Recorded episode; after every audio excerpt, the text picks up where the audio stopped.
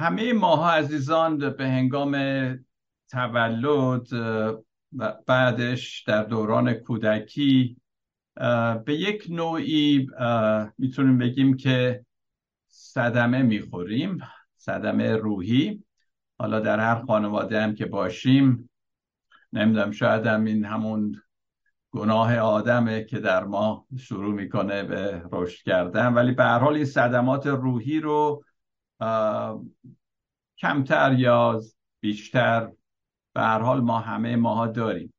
و این صدمات روحی اگه درمان نشه خطرناکه. یعنی هم به خود ما با صدمه می‌زنه و به اطرافیان. و اگه درمانم نشه امکان اینکه بیشترم بشه هست. ما کلا در رفتارمون و سخنانمون اگه خشونت نشون میدیم عصبانیتی هست اینها ریشه هاش در همین صدمات روحیه که ما خوردیم. بنابراین باید به یه شکلی جلوی این مرض رو بگیریم و طرزش هم اینجوریه که همه ما قبول کنیم که این صدمه روحی که به من خورده مال منه مال کس دیگه ای نیست. یعنی بپذیریم که در ما هست. اگه نپذیریم بعد اونو فرافکنی می‌کنیم منتقل می‌کنیم به اطرافیانمون. ناخداگاه یا گاهی هم آگاهانه ولی بیشترش ناخداگاه هست. وقتی در خودمون نسبت به دیگران افکار و احساس بدی داریم کینه توزانه است انتقام جویانه هست اون موقع محبت کردن خیلی سخت میشه عشق ورزیدن سخت میشه و نمیشه تظاهر کرد که من کسی رو دوست دارم اگه راجع بهش افکار انتقام جویانه و کینه توزانه دارم. همینجور که گفتم تا ما متوجه نشیم که این در ما هست این احساس منفی در خودمون هست برای اطرافیانمون خطرناک خواهیم بود. بنابراین قدم اول پذیرش اینه که این در ماست. و اگه درگیری صورت می‌گیره اگه مشاجره صورت می‌گیره بپذیریم که در ماست. و یاد, یاد بگیریم اونو به خدا واگذارش کنیم. و اینجاست که به عنوان یک ایماندار ما وظیفه داریم که این احساسات منفی این افکار پلید یا افکاری که دائم فکر می‌کنه دیگری مقصره. اینا خیلی مهمه که ما در مناجات خودمون در اون وقت تنهایی که با خدا داریم اینها رو به حضور خدا بیاریم. و آگاهانه بخواهیم که خداوند یاریمون بده که از اینا رها بشیم. و این دعای عمیق می‌خواد. مناجات. در حضور خدا موندن. دعای سفارشی نیست یا تلگرافی. زود دعا کنیم و بگیم حالا بلند شدم و همه چی اوکیه.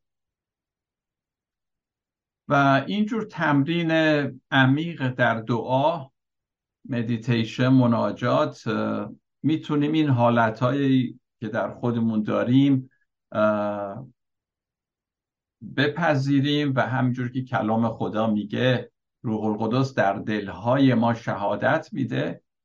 بنابراین یک چیز باطنی است. ما کمک روح القدس رو داریم که از این حالتهای ناهنجار بتونیم آزاد بشیم.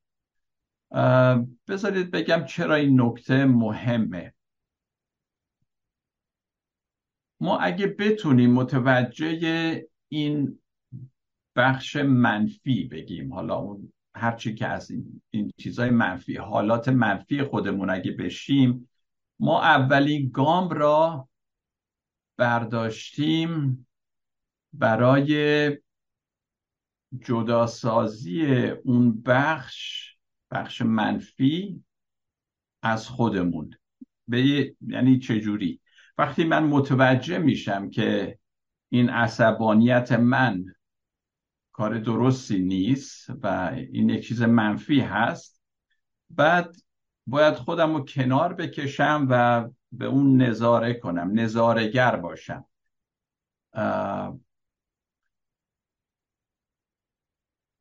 وقتی به این شکل باشه بعد می‌تونم برش غلبه کنم. ولی بعضیا اونقدر با این احساساتشون و افکارشون یه پارچه شدن خودشونو همزاد پنداری کردن که نمی‌تونن این بدی رو در خودشون ببینن. به همین خاطر هر هر جورم که رفتار می‌کنن انگار حق با خودشونه. و این مهمه که ما خودمون رو جدا کنیم از این شرارت از این بدی که در ما هست. و اولا بگیم که من عصبانیت نیستم من عصبانی میشم. من بد نیستم این شرارت رو من دارم بیبینم این, این راهشه که ما بتونیم از اینا آزاد بشیم. این احساسات منفی اگه ما خودمون رو جدا نکنیم به نظرمون یک واقعیت یک حقیق... یعنی حقیقت میاد این احساس. در حالی که همینجور که گفتم انقدر بعضیا با این احساسات و اینها درگیرن که نمی‌تونن خودشون رو کنار بکشن از این. افکار و احساسات این اشخاص بر اونا مسلطه. چنان تسلط داره که اصلا نمی‌فهمن. دیدید گاهی اوقات یه نفر داد می‌زنه میگه من نخه من خیلی هم عصبانی هم نیستم اصلا. چرا میگید عصبانی هم؟ اصلا متوجه نیست که عصبانیت درش وجود داره. من خیلی راجع به انجیل این قسمتی که میگه عیسی دیوها رو اخراج می‌کرد فکر کردم. منم دقیقا نمی‌دونم این دیوها واقعا چی بودن؟ چجوری بودن؟ روحای پلید بودن. برحال یه چیز منفی بودن. حالا هر چه که هست. و جالبه که اکثر معجزات عیسی مسیح هم همین بیرون کردن این دیوها بود. به انگلیسی کلمه پوزست رو داریم. پوزست یعنی یه نفر که چیزی که بر اون مسلطه. در ید خود داره. پوزسته و شاید به همین خاطره که عیسی مسیح وقتش رو با این اخراج این دیوها می‌کرد. اخراج هرچی شرارت و بدی هست از وجود انسان. امروزه ما ممکنه دیوها رو به اون شکل باور نداشته باشیم. همینجور که گفتم هر کدوم ممکنه تفسیر خاصی ازش بکنیم. اما به هر حال این نیروی شرارت وجود داره. این بدی شرارت در دنیا هست. و گاهی اوقات هم ما تحت تاثیر این نیروها عمل می‌کنیم. مثل خشم کینه اینا که از ما سر می‌زنه. ممکنه دائم 24 ساعت درگیرش نشیم ولی گهگاهی یهو مثل اینکه این دیوها میان و ما رو به کاری با میدارن که درست نیست. به عنوان یک ایماندار به عنوان یک مسیحی که پیرو عیسی مسیح هست. ما اکثرا شاید فکر کنیم که مثلا نجات پرست نیستیم فکر کنیم که این عادت ها رو من ندارم ولی مواقع پیش میاد که یه هویی شاید حالا به قول بعضی این دیو نجات پرستی سر بالا می‌کنه و خرابی به بار میاره. ما باید یه جوری می‌دونید تمام این عادت های زشت عزیزان توی ناخودآگاه ما هست. و می‌دونید ناخودآگاه ما بخش زیادی از وجود ما را در بر گرفته. و ما خیلی کارهایی که می‌کنیم می‌تونم بگم شاید 80 درصد اینجور که دانشمندان میگن لاقل از ناخداگاهه خداگاه ما خیلی کم دخالت داره. بنابراین این عادت های زشتم تو ناخداگاه ماست. به همین خاطره که متوجه بدی که در خودمون هست گناهی که در خودمون هست نمیشیم. برای اینکه متوجه بشیم واقعا در دعا مناجات و در پرداختن به باطن هست که اجازه بدیم ناخداگاه ما شفا پیدا کنه. یه چیز عمیقیه. بعضیا می‌تونن در دعا این شفا رو پیدا بکنن از خداوند. بعضی احتیاج به یک شاید روانکاو دارن به یک دوستی دارن که اونها رو کمک کنه که به این ناخداگاه وارد بشن و از شر این رفتارها و احساسات منفی آزاد بشن.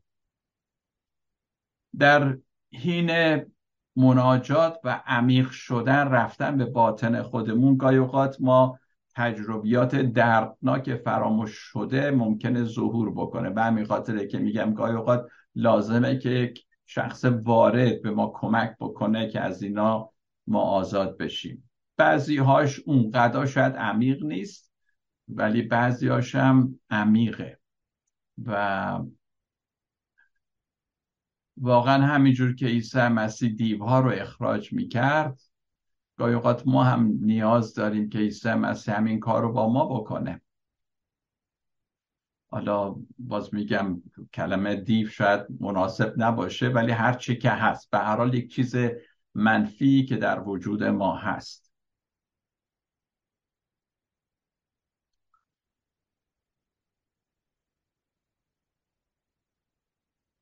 ما گاهی اوقات عزیزان عادت داریم که از گروهی که در آن هستیم از جامعه ای که در اون هستیم حالا اون گروه ممکنه کلیسا باشه ممکنه خانواده باشه ممکنه زناشویی باشه دو تا همسرا باشن عائله و اینها باشن. ما گاهی اوقات انتظارات زیاد از همدیگه داریم. و بعضیان به همین خاطره که صدمه می‌خورن. من هرچی فکر می‌کنم به عنوان یک ایماندار می‌بینم ما باید هیچ انتظاری از گروه از خانواده از اشخاص از اجتماع هرچه که هست ما هرچی کمتر ما انتظار داشته باشیم سالمتر هستیم.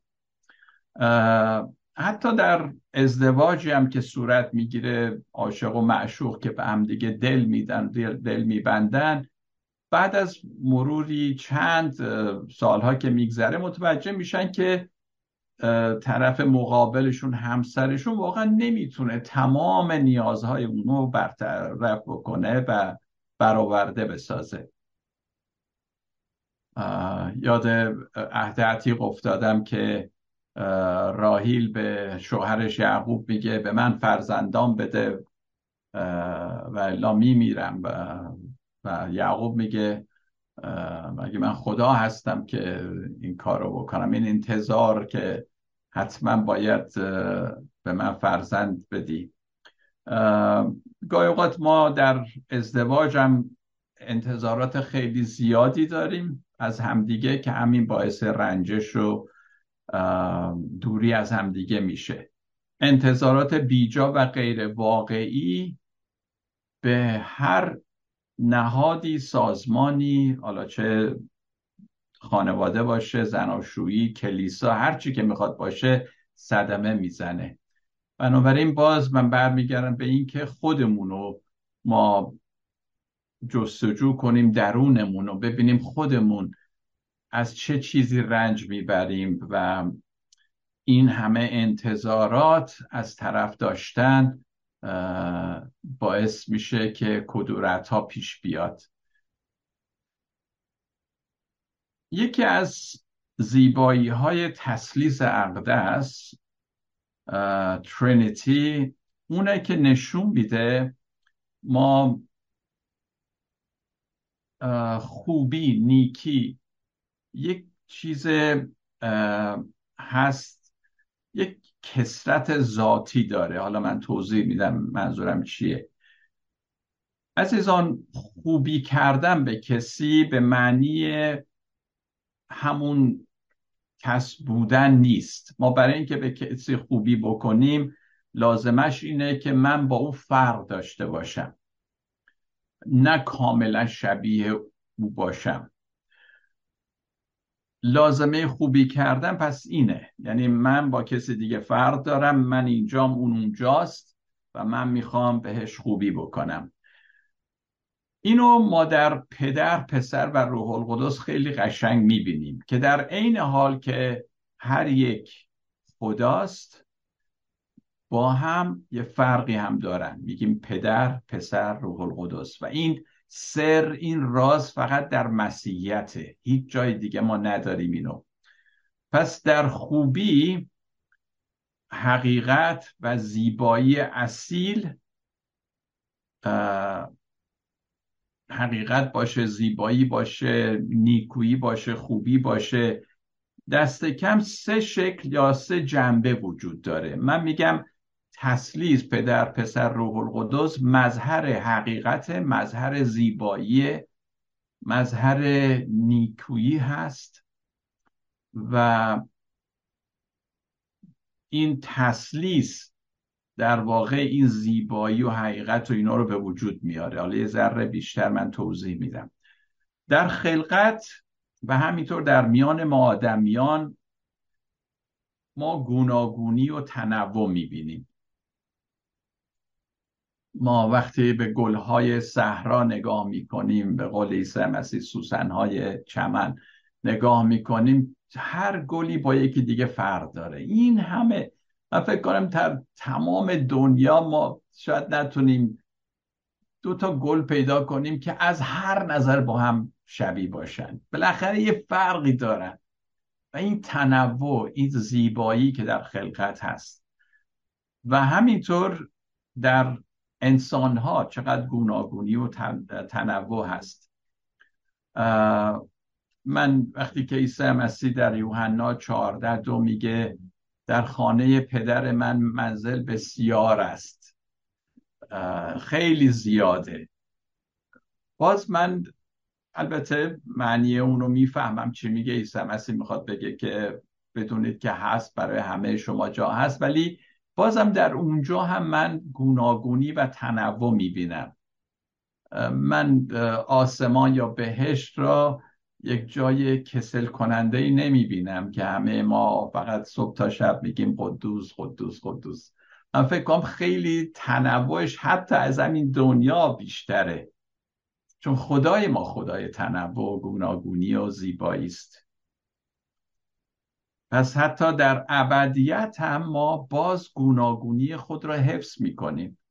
من فکر نمی کنم در ابدیت همه ما میپیمندیم به خدا و فردیت خودمون از دست میدیم. لاقل من در مسیحیت چنین چیزی نمی‌بینم. چون که پولس میگه که هر یکی از ما بدنهای تازه خواهیم یافت. یعنی موجودیت خودمون رو حفظ می‌کنیم. ماهیت خودمون رو پس اگه در ابدیت هم من, من خواهم بود بنابراین خدا می‌خواد از من در همین دنیا من فکر کنم خدا از من این انتظار رو داره که میگه سارو تو خودت باش. من من تو را اینجوری آفریدم خودت باش. و همین کافیه. اگه من خودم باشم به نظر من خدا میگه باری کلا همینو من فقط ازت می‌خوام. آنچه من می‌تونم به خدا واقعا نصار بکنم هر چیزی که من آخه چی دارم به خدا بدم؟ جز اینکه من واقعی رو به او تقدیم کنم. اونی که هستم من واقعی بدون ریا بدون هیچ چیز اضافه خودم خود واقعی رو به خدا تقدیم کنم. تسلیس اقدس مظهر آزادی کامل است. هر شخص هر شخصی که شخصیت یا شخص تسلیس مثل پدر پسر روح القدس هر کدوم از اینا به دو شخص دیگر آزادی کامل بیدن که خودشون باشن. و در آزادی که هست اینا به همدیگه عشق میبرزن و خود را نصار دیگری می‌کنن. این این زیبایی تسلیسه که همینجور که گفتم مظهر آزادی و زیبایی و عشق و محبت و نیکویی هست. در اینجاست که ما مظهر کامل عشق را در خدا می‌بینیم و خدایی که مظهر عشق و به ما نشون میده که عشق یعنی چی؟ این اتحادی و این رابطه ای تنگاتنگی که در تسلیس اقدس وجود داره.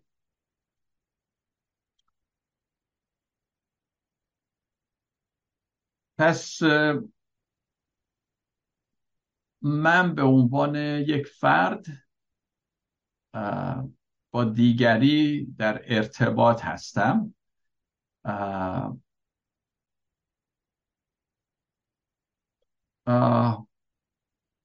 بذارید بگیم می‌خوام راجع به اینکه من یه فردم و در عین حال بخشی از جامعه هم هستم. می‌خوام ببینم که این ارتباطی که ما داریم با دیگران چجوریه. در دنیای ما متاسفانه شرارت و فساد زیاده. اینو ما در سیاست می‌بینیم. شاید بزرگترین گناهان به نظر من گناهانی است که در اون هیته در اون حوزه سیاست صورت می‌گیره. در اجتماع می‌بینیم این فساد و از نظر نژادی نجات پرستی رو ما می‌بینیم. نفرت از کسی که مثل ما نیست و مثل ما فکر نمی‌کنه دین ما را نداره مرام ما را نداره یا جنسیت ما را نداره. همه این فرقها این فساد رو در اینجاها ما می‌بینیم. وقتی خودمون رو متمایز می‌کنیم از دیگری و برتری طلبی و اینها پیش میاد. بزرگترین آفت در دنیا همون احساس جدایی و عدم ارتباطه که من با دیگران هیچ کاری ندارم من با, با کسی در ارتباط نیستم. ما احساس می‌کنیم نه تنها از خدا بلکه از خودمونم ما اوقات جداییم. از یکدیگر جداییم از دنیا جداییم. و این احساس جدایی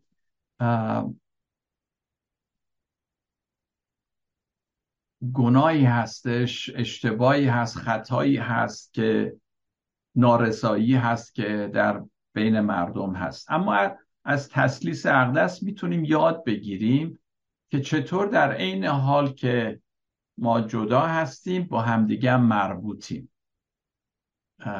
و این ارتباط و رابطه از تسلیس اقدس ما یاد می‌گیریم. پدر پسر و روح القدس. چگونه در دنیای ما اجزا در این حال که به هم مربوطن جدا از هم هم هستن؟ این چقدر ما جداییم چقدر مربوط به همدیگه هستیم با همدیگه در ارتباطیم. خب این یک مسئله شاید فلسفی باشه که فکر کنم تسلیس قشنگ اینو حل کرده و به ما نشون میده که ما چجور می‌تونیم جدا از هم باشیم خودمون باشیم مستقل ولی در عین حال در این ارتباط مقدس هم با هم باشیم. تسلیس سراسر حاکی از رابطه و ارتباطه. چقدر من خوشحالم خدای تسلیس دنیا را آفریده.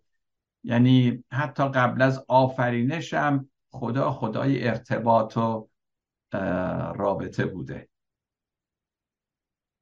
اگه ما اصل یک رو بپذیریم یک نفر یک در اون تنهایی می‌بینیم. اگه اصل دو رو بپذیریم دو, دو, دو باشه در آن یه نوع تضاد و رقابت می‌بینیم اگه دوتا باشن. ولی اگه سه تا باشن مثل تسلیس اقدس درش یک نوع پویایی و خلاقیت می‌بینیم. نه رقابتی هست نه تنهایی هست بلکه یک نوع پویایی و خلاقیت زیبایی درش هست. خدا وجودی مانند سایر وجودها نیست عزیزان. خدا اند وجوده اصل وجوده. ما ما وجود داریم وجود داریم ولی خدا یک موجود یا یک وجود نیست بلکه اصل وجود اصلا. یعنی خدا یعنی وجود. همینجور که در اعمال رسول ما به 17 می‌خونیم پولس وقتی که در به فلاسفه یونان داشت بشارت می‌داد میگه که خدا از هیچ یک از ما دور نیست زیرا در اوست که زندگی و حرکت و هستی داریم. پس وجود در خدا هست. خدایی که عیسی به ما معرفی کرده یک همچین وجودی است سرچشمه است و جریان دائمی است از عشق و محبت. به قول بوناونچور میگه خدا چشمه سرشار از عشق که همینجور عشق ازش تراوش می‌کنه جریان داره.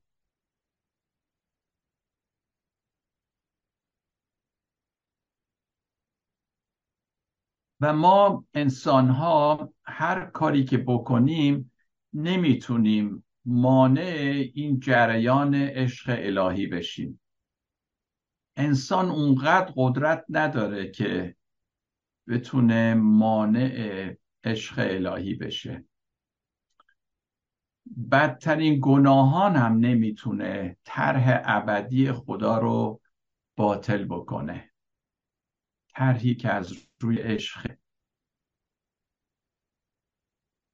خدا همیشه برنده است و عشق خدا نیز نهایتا برنده خواهد شد. یک کتابی چند سال پیش در اومد به اسم Love Wins عشق برنده است. و کسی که اون نوشت خودش از اون اونجالیکالایی بود که حالا یک یک جور دیگه فکر می‌کنه نسبت به همه چی.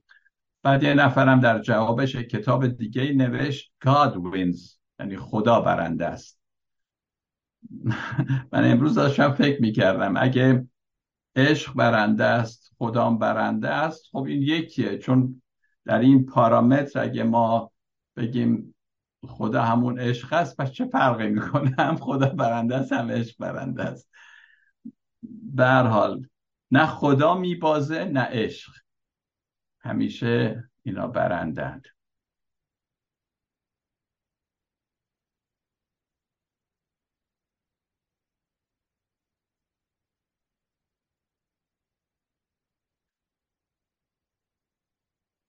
به نظر می‌رسه که همه ما در عین حال که می‌خواهیم رابطه با دیگران ایجاد کنیم صمیمی بشیم گاهی اوقات هم از این صمیمی شدنم ما میپرهیزیم میترسیم در واقع.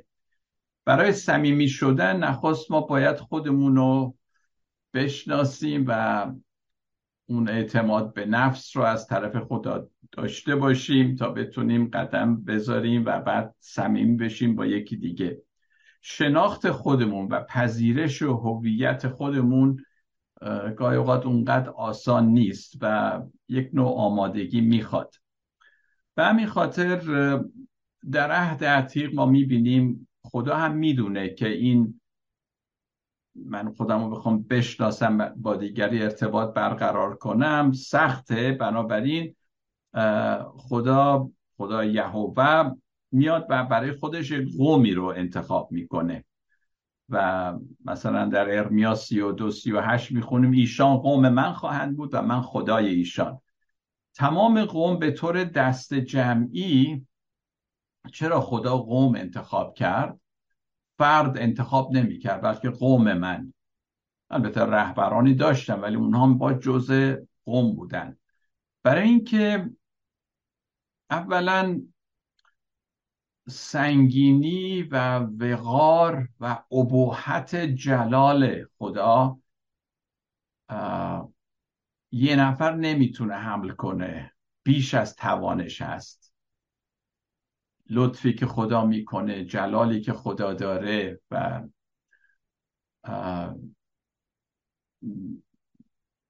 و اون حرمت و احترامی که خدا می‌خواد به بشر بده به, به قوم میده.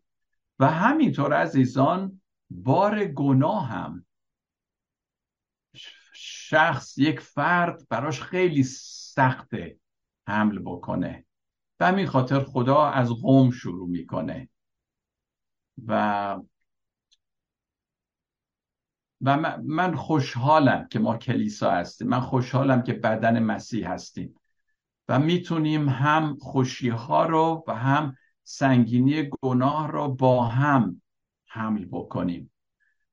در غرب فردگرایی خیلی به افراد رفته و حتی مسیحیت خیلی فردی شده.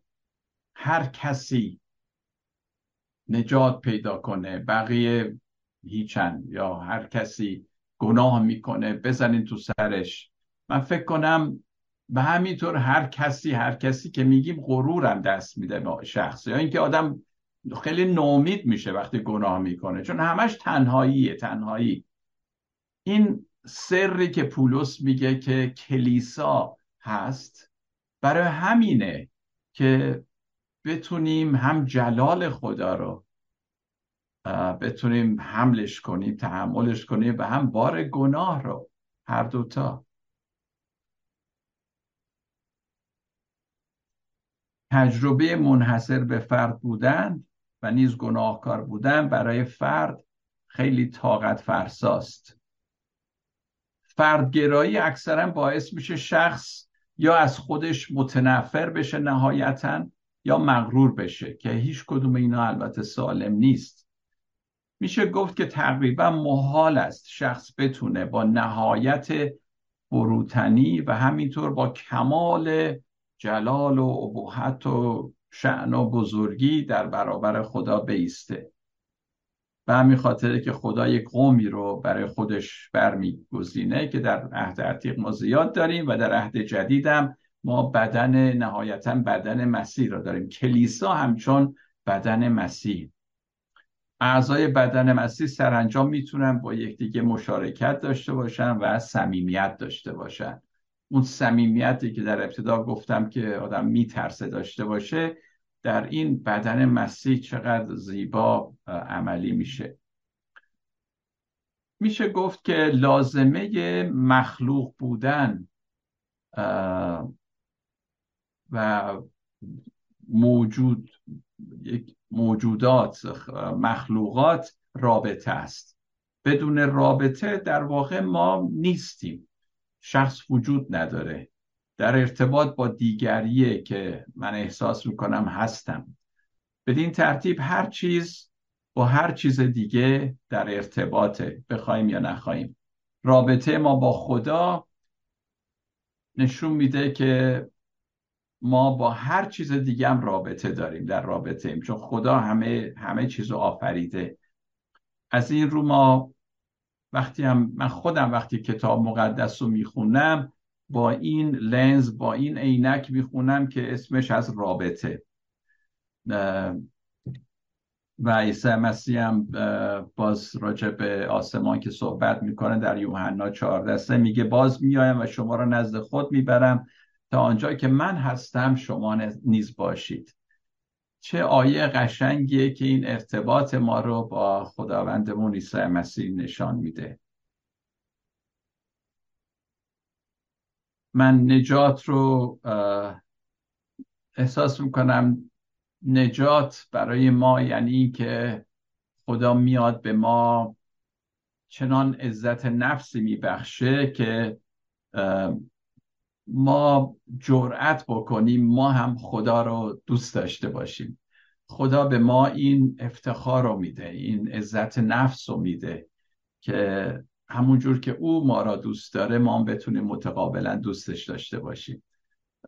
من کی هستم که خدا رو دوست داشته باشم؟ ولی خدا این عزت نفس رو میده این فیض رو میده که منم بتونم متقابلا خدا رو دوست داشته باشم. چه ارتباط قشنگی هست.